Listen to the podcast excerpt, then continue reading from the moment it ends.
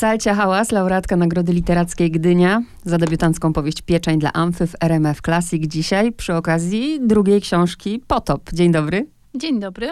Inspiracją dla pierwszej y, książki był no, falowiec w Gdańsku, a teraz mamy historię gdyńskiego Pekinu, ale tym, którzy nie wiedzą, ci, którzy mieszkają w Gdyni wiedzą, ale ci, którzy mieszkają może w Katowicach nie wiedzą, powiedzmy, co to jest ten Pekin i jaka jest historia tego miejsca, bo ona zresztą jest opisana w książce, no ale w skrócie. Pekin jest jedną z najstarszych dzielnic Gdyni. Jest to osiedle małych domków y, samorobnych, które powstało w latach 30 w chwili, kiedy zaczynała się w ogóle, zaczynał się port, zaczynała się Gdynia i robotnicy ściągali do budowy portu. Takich dzielnic w Gdyni jest lub było więcej, bo część już zniknęła, inne to na przykład Meksyk, nieistniejąca już Stara Warszawa czy Budapeszt. Kiedyś był w rękach jednego człowieka, tak? Tak, w latach 30.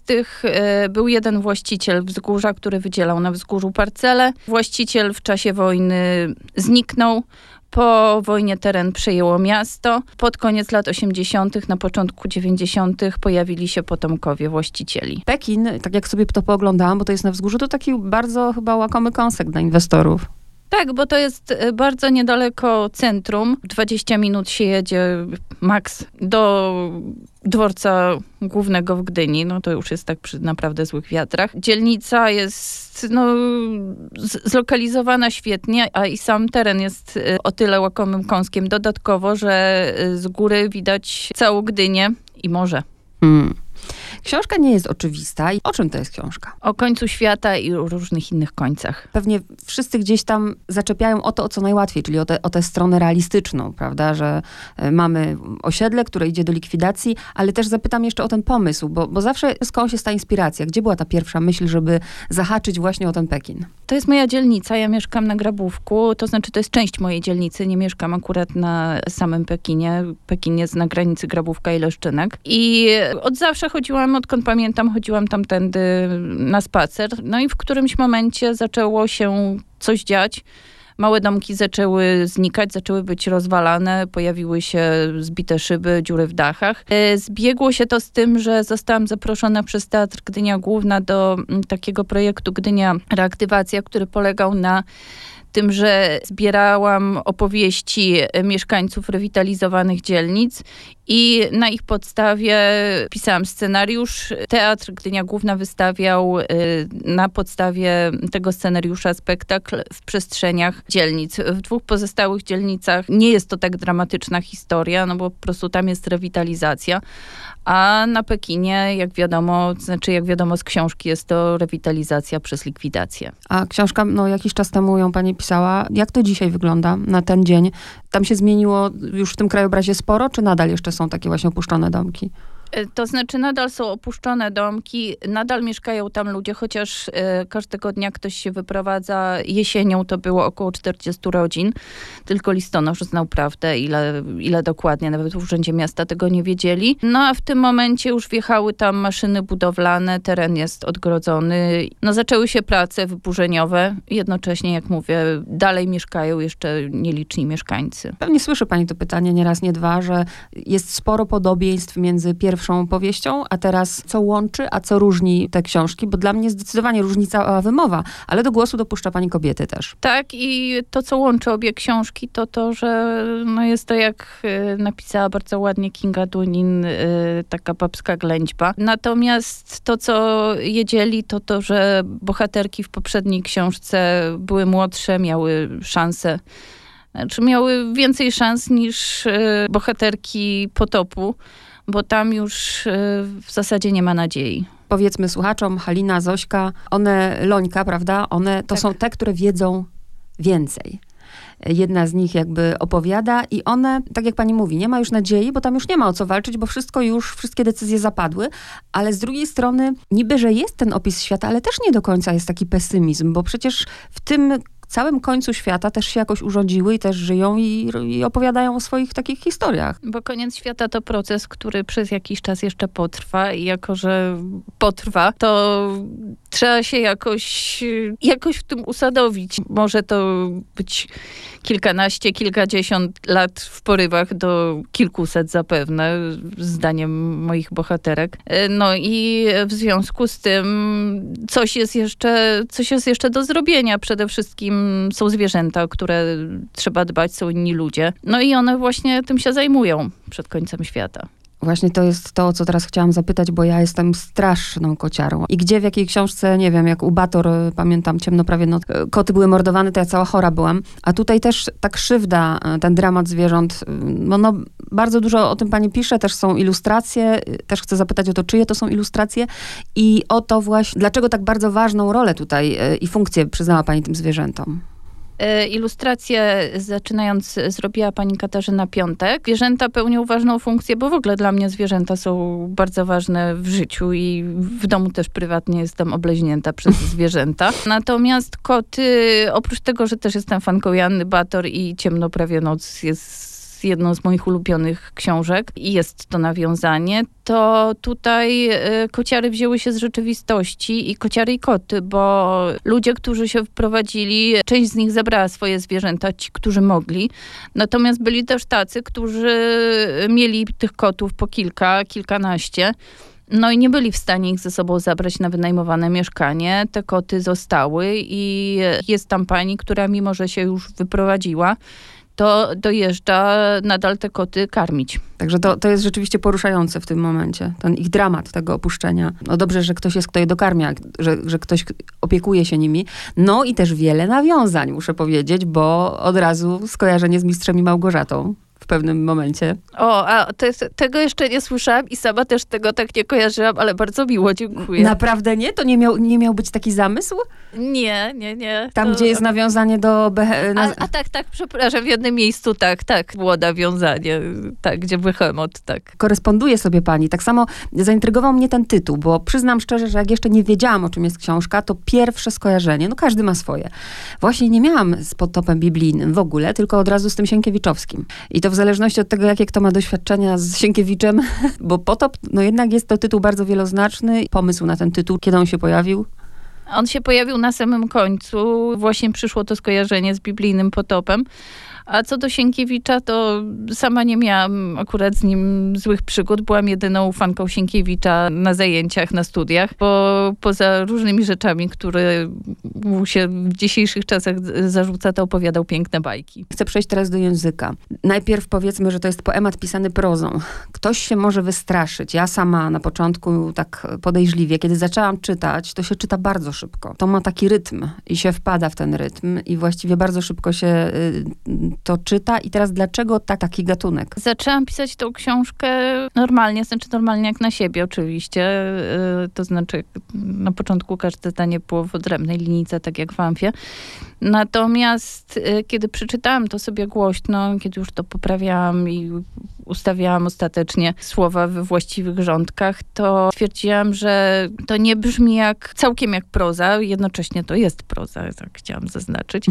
To brzmi bardzo muzycznie. Chciałam formą oddać e, też tą muzyczność muzyczność babiej piosenki. Mm-hmm. I to się rzeczywiście udało, ale też ten język jest taki naszpikowany właśnie. Ja nie wiem, szukałam kontekstów. Tu zauważyłam Mistrza i Małgorzaty, oczywiście później nawiązania do biblijnego potopu. Nawet gdzieś mi przyszła apokalipsa w tej wizji końca świata. I słusznie. Tak, także to jest na, e, szczególnie na końcu bardzo gdzieś tam czytelne, ale ten język też jest taki, że z jednej strony tu mamy poemat, a z drugiej taki język ulicy, bym powiedziała też. Mnóstwo takich fraz gdzieś znanych skądś. No na pewno jest to, na pewno jest to patchwork, bo to, co robię, to zawsze ma cechy patchworka, czy literaturze, czy też w jakichś działaniach plastycznych swoich własnych na swój własny użytek. Książka, jak już jest autor ją napisze, to staje się własnością czytelnika tak. i każdy gdzieś widzi to, co chce widzieć y, i na jakim etapie życia jest. I oprócz tych takich właśnie oczywistych skojarzeń miałam wrażenie, że to jest też obraz rzeczywistości. E, od razu to przełożyłam na tę rzeczywistość, w której żyję w tej chwili współcześnie i daje pani przecież tam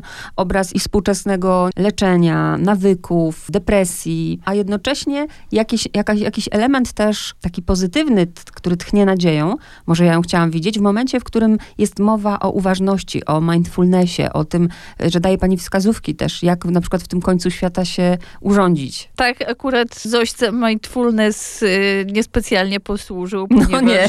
tak, ponieważ jej rzeczywistość akurat na tyle była dołująca, że otwarcie się na świat tylko spowodowało pogłębienie jej depresji. Natomiast ta, ja bardziej widzę nadzieję w tym właśnie karmieniu kotów i dbaniu o siebie nawzajem, bo podobnie jak Zośka, im bardziej na świat się otwieram, im więcej widzę, tym bardziej mnie on przeraża. No zresztą jest to zdanie. Koniec świata, nic jakby nie poradzimy, ale koty będą nakarmione. A proszę powiedzieć coś o bohaterkach, któraś ma coś z autorki, o którą pani najbardziej lubi. Ja je lubię wszystkie i one wszystkie dostały po trochu ze mnie. Natomiast ich pierwowzory też istnieją w rzeczywistości, bo y, przeprowadziłam wiele godzin rozmów z mieszkankami y, nie tylko wzgórza Orliczy Dreszyra zwanego Pekinem, ale też y, i z innymi, najczęściej starszymi mieszkankami Gdyni. Z Meksyku właśnie, z Oksywia. Lata całe tak się nie śmiałam jak z nimi, pomimo tego, że no może nie wszystkie znajdowały się w jakiejś super sytuacji życiowej, natomiast potrafiły w tym swoim losie dostrzec humor i potrafiły mu się dość pogodnie poddawać. I one są właśnie wszystkie stąd, z tych starszych gdynianek. Nie myślała pani nigdy o reportażu na przykład? Nie, bo reportaż wymaga trzymania się rzeczywistości, a ja trzymam się rzeczywistości do tego momentu, do którego mi to pasuje, a w którymś momencie od z rzeczywistości zaczyna mi odjeżdżać. Natomiast fakt faktem, życie wymyśla zawsze lepsze historie niż ja byłabym w stanie. No i też kompozycyjnie jakby historia zatoczyła koło. To tak miało właśnie być, że tak to się toczy w życiu? Tak, mechanizmy koliste, które widzi wszędzie Lońka Szwajcerowa, Wiedźma z Potopu, również dla mnie są widoczne w życiu i to, czy historia przede wszystkim kołem się toczy. Też mi przyszły na myśl od razu czarownice macbetowskie, prawda? Tak. Mhm. Także fa bardzo fajnie się tutaj pani bawi właśnie tymi konwencjami. To jest, y, można czytać to i tak, i tak. Czy pani pesymistycznie widzi obraz rzeczywistości naszej, na przykład, w której żyjemy? Teraz troszkę od Pekinu odchodzę, tylko w ogóle w kraju naszym. Tak, i nie dotyczy dotyczy to tylko naszego kraju, dotyczy to świata w ogóle, bo to, co dzieje się w naszym kraju, jest częścią większego procesu i w ogóle większych procesów, które zachodzą we współczesnym świecie. I zarówno w przyrodzie, jak i w sferze polityczno-społecznej te procesy nieuchronnych zmian nie napawają mnie optymizmem. Tam zresztą jest w książce ten moment, że zostanie po nas tylko folia, folia i plastik. Y, a proszę powiedzieć, ta książka, bo ja oczywiście szukam, szukam, choćby w tym mindfulnessie, w tym, że właśnie y, póki te, że to jest proces, że trzeba żyć, ale skoro w tej książce nie ma nadziei, to nie, nie, nie otrzymuje pani takiego zarzutu, że nie daje pani nadziei w wymowie całej książki? Ci, którzy chcą znaleźć jakąś nadzieję, jak się okazuje, ją znajdują, bo nie jest pani, tak, nie, nie, nie, nie jest pani pierwszą osobą. Ta książka, oprócz tego, że jest smutna, to jest też śmieszna. Chciałam tak zaznaczyć. Bywa, tak, tak. Bo to dla mnie bardzo ważne, tak. E, że, że nawet smutne historie mają swoje śmieszne momenty. Natomiast no, co do takiej nadziei na przyszłość i wiary w lepsze jutro, no to z tym, z tym bywa u, u mnie w tym momencie gorzej, tym bardziej, że zajmuję się na co dzień yy, pracą ogrodniczą i patrzeniem wprost w rzeczy same, tak jak moje bohaterki.